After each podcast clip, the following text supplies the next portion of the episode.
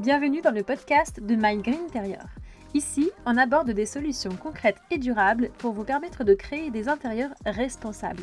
Que vous soyez architecte d'intérieur, décorateur, designer ou tout simplement à la recherche de solutions inspirantes pour votre home sweet home, vous êtes au bon endroit.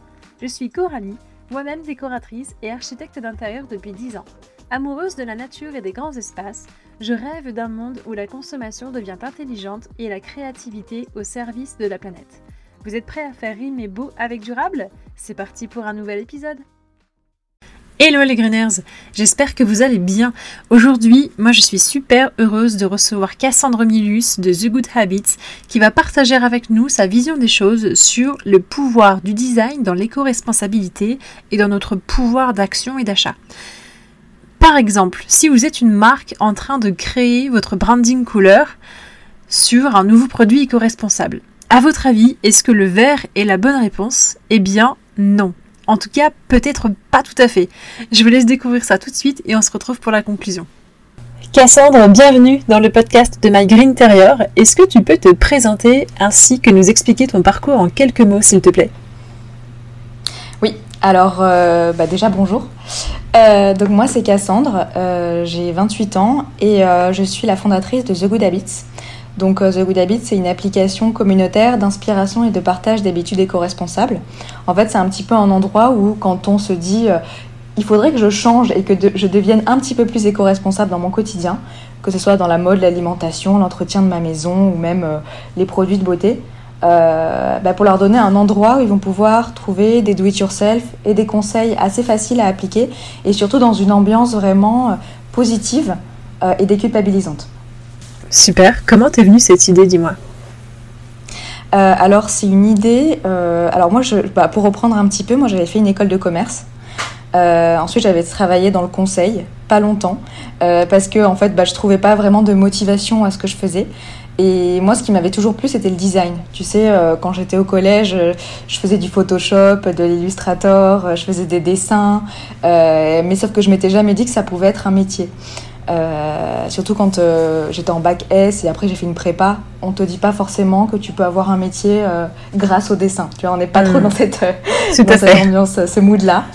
et sauf que j'étais à côté d'une équipe d'UX designer. Donc mm-hmm. l'UX designer, bah, je peux expliquer un petit peu, c'est des designers qui vont améliorer les expériences de services digitaux ou de tout autre produit en fait. Et, et, je me suis dit, ah, mais en fait, j'aimerais bien apprendre ce métier-là. Et donc j'ai fait un master en design à Strat euh, École de Design qui est à Sèvres. Euh, et, en fait, pendant cette année-là, j'ai eu un projet de diplôme, donc vraiment euh, de bout en bout sur l'année.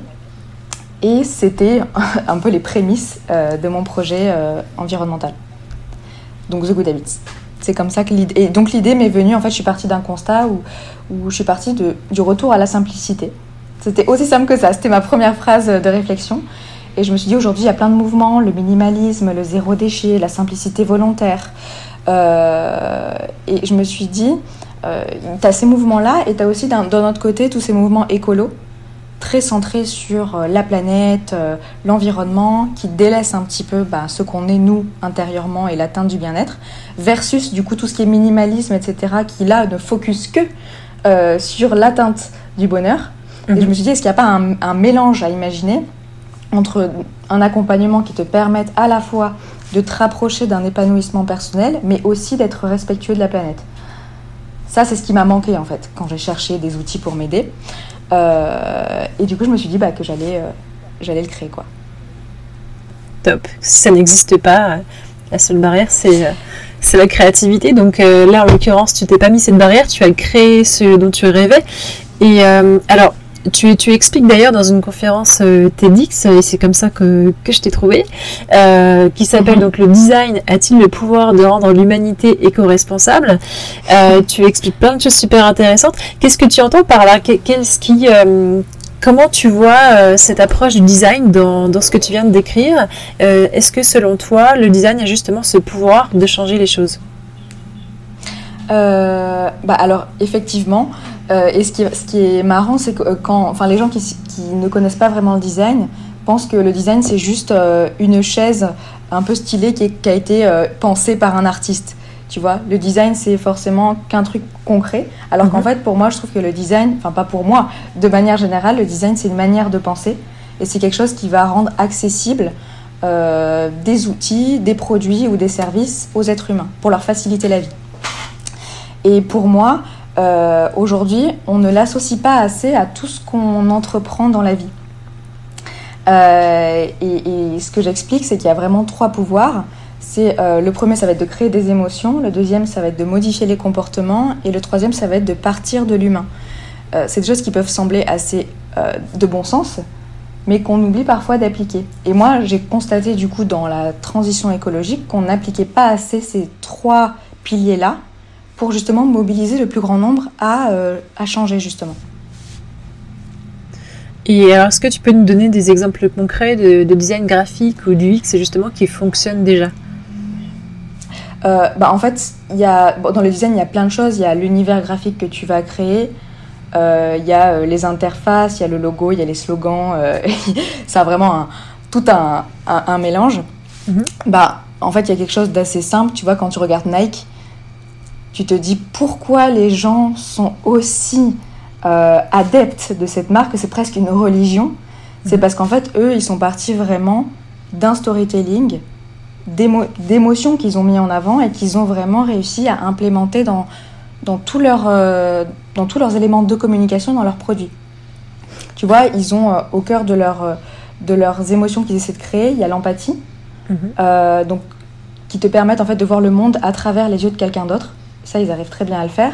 il y a aussi la curiosité. Donc, ils vont essayer de chercher de l'inspiration à chaque fois dans des endroits improbables. Et ils te permettent aussi de toi le faire en tant qu'humain. Par exemple, tu vois, je, les, les baskets que tu peux customiser de A à Z tout seul, Mhm. bah, ça te permet en fait de t'embarquer dans l'histoire de Nike et tu as l'impression en fait que toi aussi tu as créé la marque Nike. Et, et tu vois, tout ça, c'est qu'une affaire d'émotion. Et quand tu sais que 80, euh, 96% euh, euh, des décisions que prennent les êtres humains, elles se font par l'émotion, tu te dis qu'effectivement, c'est un, bon, c'est un bon moyen de partir de ces émotions-là. Après, bah, il y a des exemples bah, que je, dont je parle dans le TED que je peux un peu réexpliquer ici, euh, bah, notamment euh, le cirque du soleil. Tu vois, par exemple, le cirque, pendant euh, des années et même encore maintenant, c'était quelque chose d'assez archaïque, avec des chaises en plastique où on se dit, bon, bah, c'est pas, c'est fun, mais c'est un peu à l'ancienne.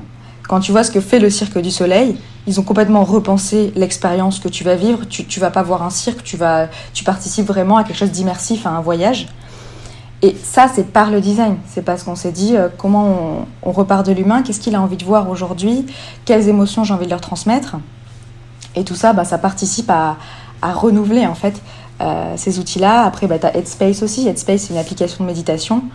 Quand tu vois que la méditation, c'était avant pratiqué par des moines euh, dans des, au fin fond du monde, reculé, et que maintenant, tu as n'importe quel bobo dans Paris qui va faire sa méditation entre midi et deux, tu te dis waouh, euh, en créant une application, on crée quelque chose d'hyper agréable à utiliser, facile, ludique euh, et esthétique. J'ai réussi à... enfin, ils ont des millions d'utilisateurs à travers le monde. Donc, on voit vraiment l'importance euh, du design dans n'importe que ce soit de l'événementiel, un produit, un service. Ok, donc en fait, ce que tu es en train de nous expliquer, c'est que avant tout, une marque, euh, même s'il y a un message à faire passer, qu'il soit euh, écologique, responsable ou, euh, basé sur d'autres mhm. valeurs, elle doit aussi pointer du doigt, de manière, je dirais même au premier plan, le besoin humain qui est le plaisir, l'émotion, le besoin de répondre à un plaisir en fait. C'est ça. Et, tu vois, par exemple, c'est marrant parce qu'il y a un, un freelance designer qui m'a écrit après avoir vu mon TED Mhm. et qui réalisait une mission euh, bah, chez une marque, euh, je crois que c'était une marque de vélo euh, éco-responsable. et qui a changé en fait le design qu'il allait proposer. Excellent. et en fait, il m'a dit, bah, voilà, par exemple, on voulait montrer qu'on utilisait moins de plastique. Et en fait, à la base, ils avaient mis des images de tortues avec des pailles dans le nez. Ouais. Sauf qu'en fait, quand, quand toi tu vois ça, bah, en fait, c'est comme si on te montrait l'état actuel des choses et qu'est-ce que tu ressens? Bah, Tu ressens de la tristesse, tu es mal à l'aise. Est-ce que c'est ça que tu as envie de créer quand tu proposes un service sur ton site? Tu vois, je reprends l'exemple de Nike. On te montre euh, des images qui vont te rapprocher d'une meilleure version de toi-même. tu vois des gens qui sont sportifs, qui sont bien dans leur basket. Et en fait, toute marque, aujourd'hui, ce qu'elle crée, c'est on te donne accès à une version de toi que tu as envie d'atteindre. Mmh, je comprends. Sauf que là, quand tu vois, quand tu vois une tortue qui a une paille dans le nez, bah, en fait, ça, c'est le statu quo. Et toi, tu achètes pas une un produit pour l'état actuel des choses, mais pour te rapprocher d'un état euh, intérieur ou même extérieur, euh, ben meilleur quoi. Tu vois, c'est un exemple, c'est un exemple très concret de, de, choses qu'on peut qu'on peut vraiment appliquer euh, dans sa marque au quotidien.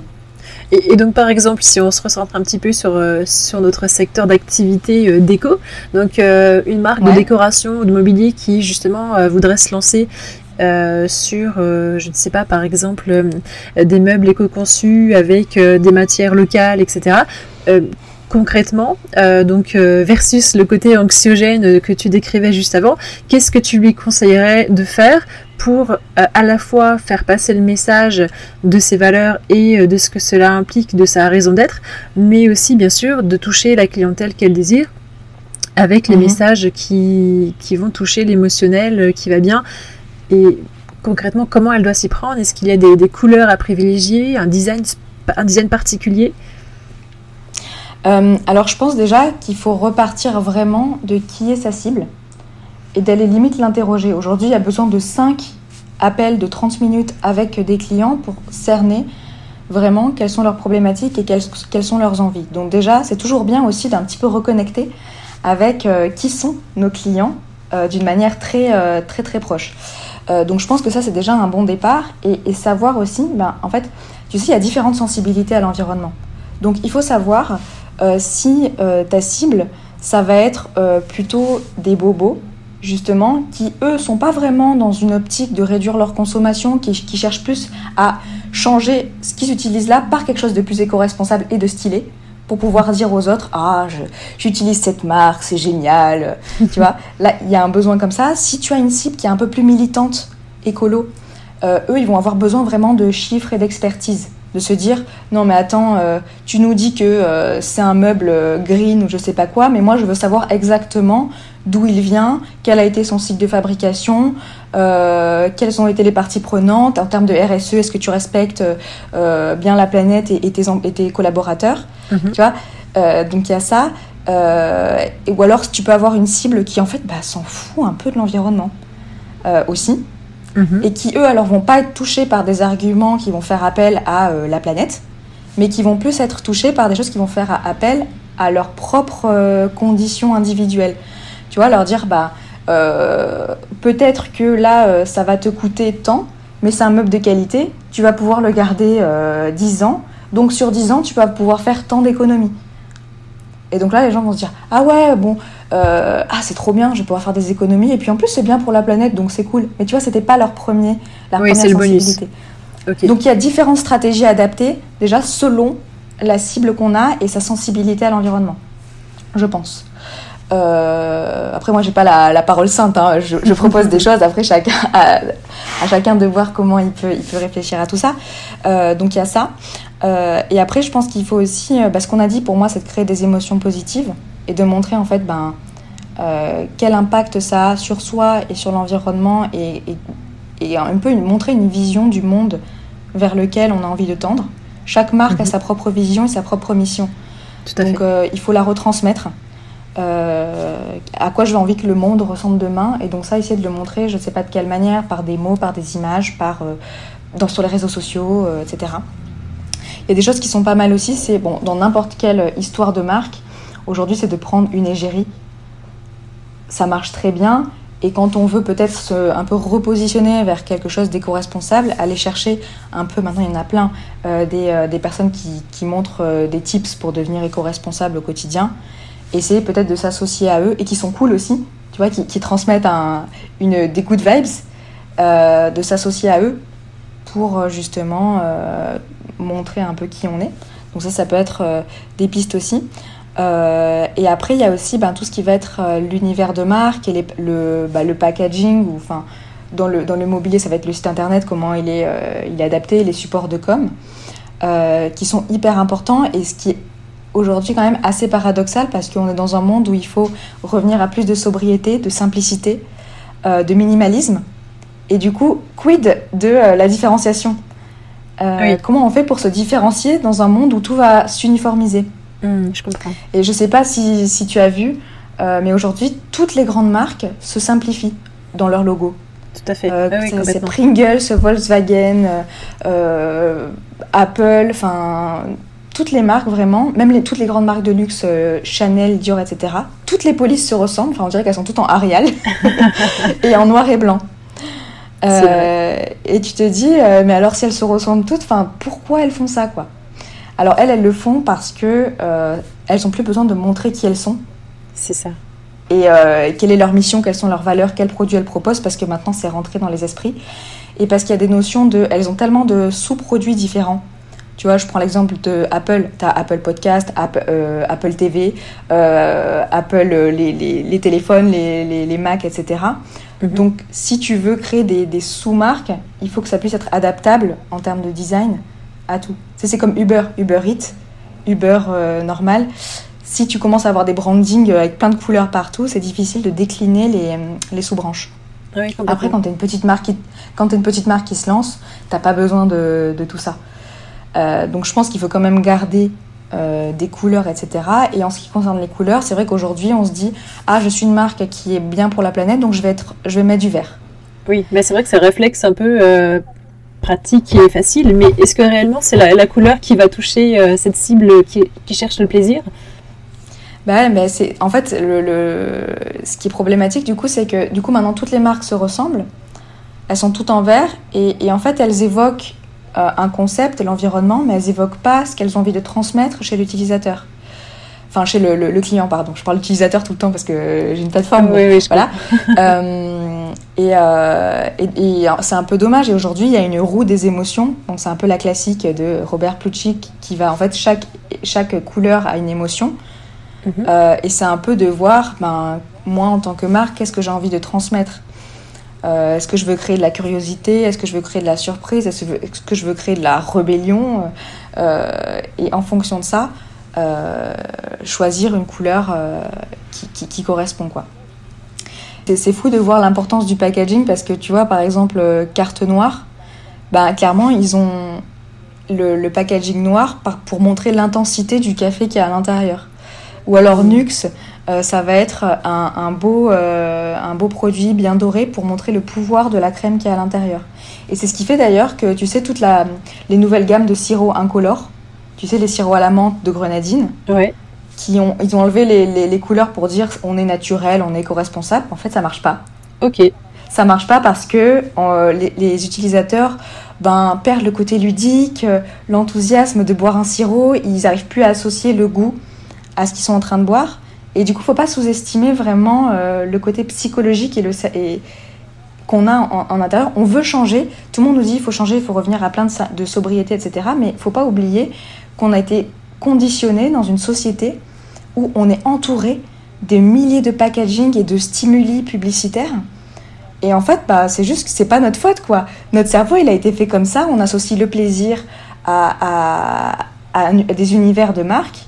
Et il faut pas, genre, du jour au lendemain, dire euh, non, mais toi, t'es pas éco-responsable, tu sais pas changer parce que tu euh, t'arrives pas à passer d'un produit, euh, de ton petit savon à la senteur monoï avec des jolies fleurs dessus à une savonnette blanche qui n'a pas d'odeur. Ben, désolé, mais il faut aussi prendre en compte l'humain. Et pour moi, on n'arrivera pas à faire évoluer les gens tant qu'on n'aura pas pris en compte qu'il y a des personnes qui ont plus de difficultés à évoluer que d'autres. J'ai un peu dévié euh, par rapport à ce qu'on est en train non, non, mais c'est super intéressant. Merci euh, Cassandre, parce que c'est vrai que c'est super intéressant et je pense que ce que tu expliques là, quel que soit l'univers de marque, hein, que ce soit euh, l'hygiène, la beauté, le, la mode, la voiture, etc., je pense que finalement les, les besoins restent les mêmes chez l'utilisateur ou ou chez euh, le, client final. C'est-à-dire qu'il y a un besoin en effet de chercher de l'émotion, de retrouver du plaisir, aussi bien dans l'acte d'achat que dans l'utilisation du produit ou du service. Et ça, c'est vrai que... Mhm. Comme tu le disais tout à l'heure, versus le côté hyper anxiogène d'une communication basée sur l'état actuel des choses et, euh, et ça va pas en s'arrangeant. Donc euh, c'est vrai que si on veut noircir le tableau, on peut y aller assez facilement. Mais est-ce que c'est vraiment ce qu'attend l'utilisateur? Je ne pense pas, comme tu le disais très bien. Donc euh, comment est-ce que nous... Alors, Oui, vas-y. Ah, ah, après, juste pour, pour quand même euh, apporter une précision, je pense qu'il ne faut pas non plus euh, taper toutes ces, ces infos qu'on reçoit, parce que je pense qu'elles sont essentielles pour une prise de conscience. Oui. je pense qu'il ne faut pas non plus se voiler la face. Et, et, et, je pense que toutes ces informations sont nécessaires et elles doivent être entendues et écoutées. En revanche, euh, elles informent, mais elles n'incitent pas forcément au passage à l'action. C'est là toute la différence. Il manque le petit call to action euh, qui va faire la différence, quoi. Voilà, c'est ça. C'est qu'aujourd'hui, c'est bien de le savoir, mais en fait, quand tu as une vision très sombre du tableau, tu te dis, mais pourquoi agir finalement? Enfin, tout est déjà perdu, il n'y a pas d'espoir, euh, on n'y arrivera pas. Et, puis, ça paralyse aussi. Enfin, faut quand même noter toute l'éco-anxiété qui est en train d'émerger il euh, y, a énormément de personnes, enfin même moi, très sincèrement, enfin dès que je vois des infos qui sont euh, liées à l'environnement, ça me Enfin, j'ai pas forcément envie de rester des heures dessus parce que c'est, enfin, je ne suis pas capable d'assimiler tout ça. Et, euh, et, du coup, de passer à l'action après, je me dis oui, il faut, il faut, mais ça me paralyse. Voilà. Et je pense qu'il y a beaucoup de personnes qui sont dans ce cas-là, et donc c'est de se demander entre ce entre l'information et entre donner envie de d'agir vraiment, comment est-ce qu'on fait? Hmm. Voilà. Et alors du coup, donc jouer sur la corde plaisir, ça fait partie, euh, ça fait partie du, package euh, avec le côté informatif, limite éducatif, même s'il ne faut pas qu'il soit bien sûr euh, seul. comment tu, quel conseil tu pourrais donner à mes, à mes confrères et à mes consoeurs qui donc sont dans le domaine de la décoration, de l'architecture intérieure, où nous donc au quotidien notre notre métier c'est quand même de, vendre un package complet, c'est-à-dire un intérieur du sol au plafond, où on va aller justement mhm. prescrire du produit entre euh, le matériau euh, qui va constituer le sol, le mur, euh, tout ce qui va être mobilier, luminaire, accessoires, tissus, sachant que Autant que faire se peut, certains essayent euh, de proposer des produits éco-responsables.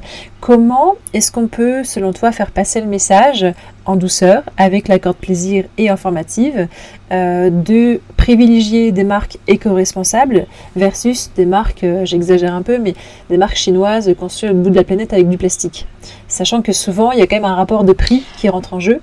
Quel conseil peux-tu donner à, à mes confrères et à mes consoeurs par rapport à ça? Euh, ah bah alors, bah, je, pense que je reprends un petit peu ce qu'on s'est dit, mais euh, les seuls avantages à montrer par rapport aux gens qui vont euh, aller acheter du Ikea, Maison du Monde, enfin j'en sais rien, euh, bah, ça va être des. En fait, tout va dépendre, comme je te dit, de la cible. Donc, si tu as des personnes qui vont vraiment être euh, sensibles à l'environnement, ça peut être intéressant d'être ultra transparent. Moi, ce que j'ai remarqué, c'est que les gens recherchent vraiment beaucoup de transparence. Donc, ça va être vraiment d'expliquer de A à Z comment ça s'est fait et d'y mettre de l'émotion derrière. Ce qui marche beaucoup avec les marques euh, éco-responsables, c'est d'avoir une personne, enfin, vraiment d'humaniser de, la marque. Donc, si une personne peut se mettre en avant et raconter pourquoi elle propose ces nouveaux, euh, ce nouveau mobilier euh, différent et respectueux de la planète, les personnes vont pouvoir s'identifier. Pour moi, c'est la vraie différence qu'on peut avoir du coup avec des marques qui peuvent être très euh, bah, des, multinationales. C'est qu'aujourd'hui, quand tu achètes une table, bah, je sais pas, chez Maison du Monde, tu sais pas qui l'a créée, tu hmm. tu sais pas d'où elle sort, elle est là une semaine, mais elle sera plus là la semaine prochaine. Et ce qui peut être intéressant du coup, c'est de vraiment euh, repartir d'une histoire. Tu vas, si on n'arrive pas à montrer qu'il y a des, enfin, si le mobilier éco-responsable, il va être plus cher. Il faut essayer de jouer sur d'autres facteurs. Donc, on ne pourra pas leur dire, euh, écoute, tu vas économiser de l'argent en achetant cette table-là. En revanche, tu n'achètes peut-être pas un objet, mais tu achètes une personne, un projet et des valeurs. Et ça, pour moi, euh, c'est quand même hyper important. Donc ça fonctionne très bien. Après, ce qu'il y a aussi... pardon, ça fonctionne donc très bien avec les, marques françaises, locales, euh, à petite échelle. Les, les, petites marques qui se lancent, et il y en a quand même pas mal qui, qui sortent depuis quelques années, mhm. où là, en effet, on a ce repère avec l'humain, on a un échange direct avec le, souvent le fondateur de l'entreprise, on, a le storytelling qui va avec, mais du coup, ça fonctionne un peu moins avec, euh, justement, comme tu le disais, peut-être les multinationales, ou en tout cas les plus grosses entreprises, où on n'a pas toujours le même interlocuteur, où ils sont obligés de choisir peut-être plus une mascotte, entre guillemets, pour faire le job. C'est ça. Ouais. Ok. Exactement. Après, tu vois, j'ai envie de te dire aussi, regarde Decathlon. Decathlon, c'est une marque énorme. Et pourtant, ils sont ultra proches de leurs clients et ils innovent en permanence. tu vois, tu, tu, me, enfin, je, me rappelle ce dont on avait discuté là pour ce podcast. Tu m'avais dit, aujourd'hui, les, gens sont en, en, constante demande de renouveau. Mhm. de nouveaux produits. Ils achètent tout le temps, ils ont tout le temps envie de changer. Il y a ce besoin d'assouvir une, des pulsions d'achat. comment tu fais? Bah, En fait, il y a aussi peut-être repenser le business model. Je suis tellement d'accord avec toi. Euh, aujourd'hui, tu peux pas. Euh, si, si tu, tu, vois, tu vas acheter une table là, chez un, chez un, décorateur, bah, elle va te coûter cher, tu vas devoir la garder longtemps, et du coup, tu vas pas te dire, bon, bah, je vais la changer euh, l'année prochaine. Sauf que tu as peut-être envie de renouveau. Mm. Parce que tu as été formaté comme ça dans une, dans une société où tu as envie de changer tout, le temps.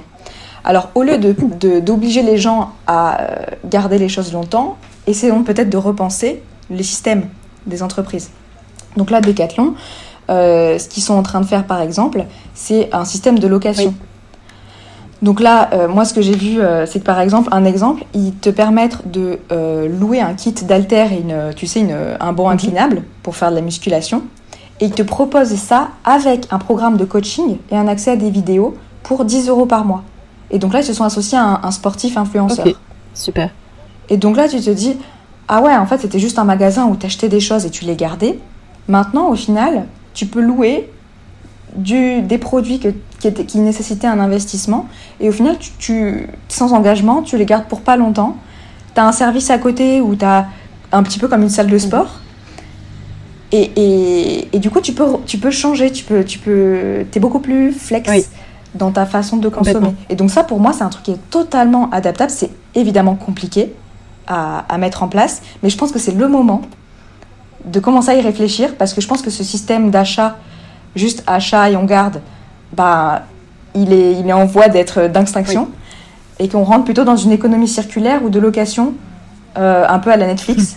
Euh, qui aujourd'hui c'était lié au service, mais aujourd'hui je pense que ça se décline comme l'a montré Decathlon à tout un ensemble de, distributeurs et de, produits. Et, justement, je rebondis là-dessus euh, parce que Decathlon, euh, c'est vrai qu'ils ont aussi lancé récemment, alors je te parle, j'ai vu ça il y a quelques jours, euh, ils ont lancé en Belgique, je crois, le Decathlon à l'envers, donc c'est-à-dire qu'ils achètent les produits de sport pour les réparer et les remettre en vente. Donc il y a un vrai système de, de, circuit qui, qui, est super intéressant d'un point de vue écologique et qui justement, comme tu le disais à l'instant, répond aussi à, aux besoins de renouvellement.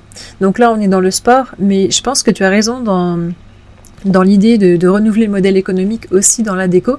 Euh, dans une société où, à l'époque de nos grands-parents, en effet, on gardait nos meubles toute notre vie, aujourd'hui, on sait que c'est plus le cas. Alors, est-ce qu'on va y revenir? Parce qu'on a souvent cet effet de retour en arrière et en ce moment, je pense qu'il y a une mhm. partie de la population qui a envie de ça, revenir à l'essentiel, au minimalisme, à la durabilité euh, de leurs produits mais je pense qu'il y a une grosse partie de la population aussi qui n'est pas prêt à ça, qui a envie de rester dans cet effet euh, de, consommation, de plaisir, de renouvellement. Et là, en, effet, il y a un modèle à imaginer, peut-être en décoration, de, que ce soit de location, de réparabilité, ou comme l'ont fait certaines marques et commencent à le faire, justement ce côté très composable d'un meuble qui va permettre de le faire évoluer au fil des années pour garder une partie du meuble et le changer euh, au fur et à mesure des besoins. Ouais, il y a aussi un, gros essor de la customisation aussi. Exactement. Tu vois, tout ce qui est do it yourself, euh, aujourd'hui, ben, même limite au-delà de réparer, juste transformer, lui donner une nouvelle identité, ça c'est quelque chose qui plaît beaucoup. Mm. Donc en fait, il y a plein plein de possibilités aujourd'hui euh, pour euh, bah, à, imaginer, notamment dans le domaine de la décoration. Et tu vois, ça me fait penser aussi, il y a plein de marques qui se lancent pour les mariages, pour les décorations de mariage. Mm-hmm. Aujourd'hui, euh, avant, on achetait tout. Enfin, moi, j'en sais rien, hein, mais de ce qu'on m'a dit, euh, on achetait tout. Et après, ben, on avait plein de choses euh, qui restaient. Et aujourd'hui, il y a des systèmes où on va louer, les enfin, pas les faire part, mais les choses, à les décorations à mettre sur la table, les, lanternes, quoi que ce soit. Et c'est hyper intéressant. Oui, complètement. Ok, super. alors, si on devait conclure cet épisode, je vais te poser une question qui rejoint un petit peu pour boucler la boucle du TEDx. Est-ce que selon toi, en grossièrement, j'attends un peu un oui ou un non, mais avec un tout petit peu d'explication. Est-ce que selon toi, le design a-t-il le pouvoir de rendre l'humanité éco-responsable? Alors, bien évidemment, euh, je vais te répondre oui. yes Après tout ce qu'on s'est dit. pour moi, le, design, il a le pouvoir de rendre l'humanité plein de choses, mais notamment éco-responsable.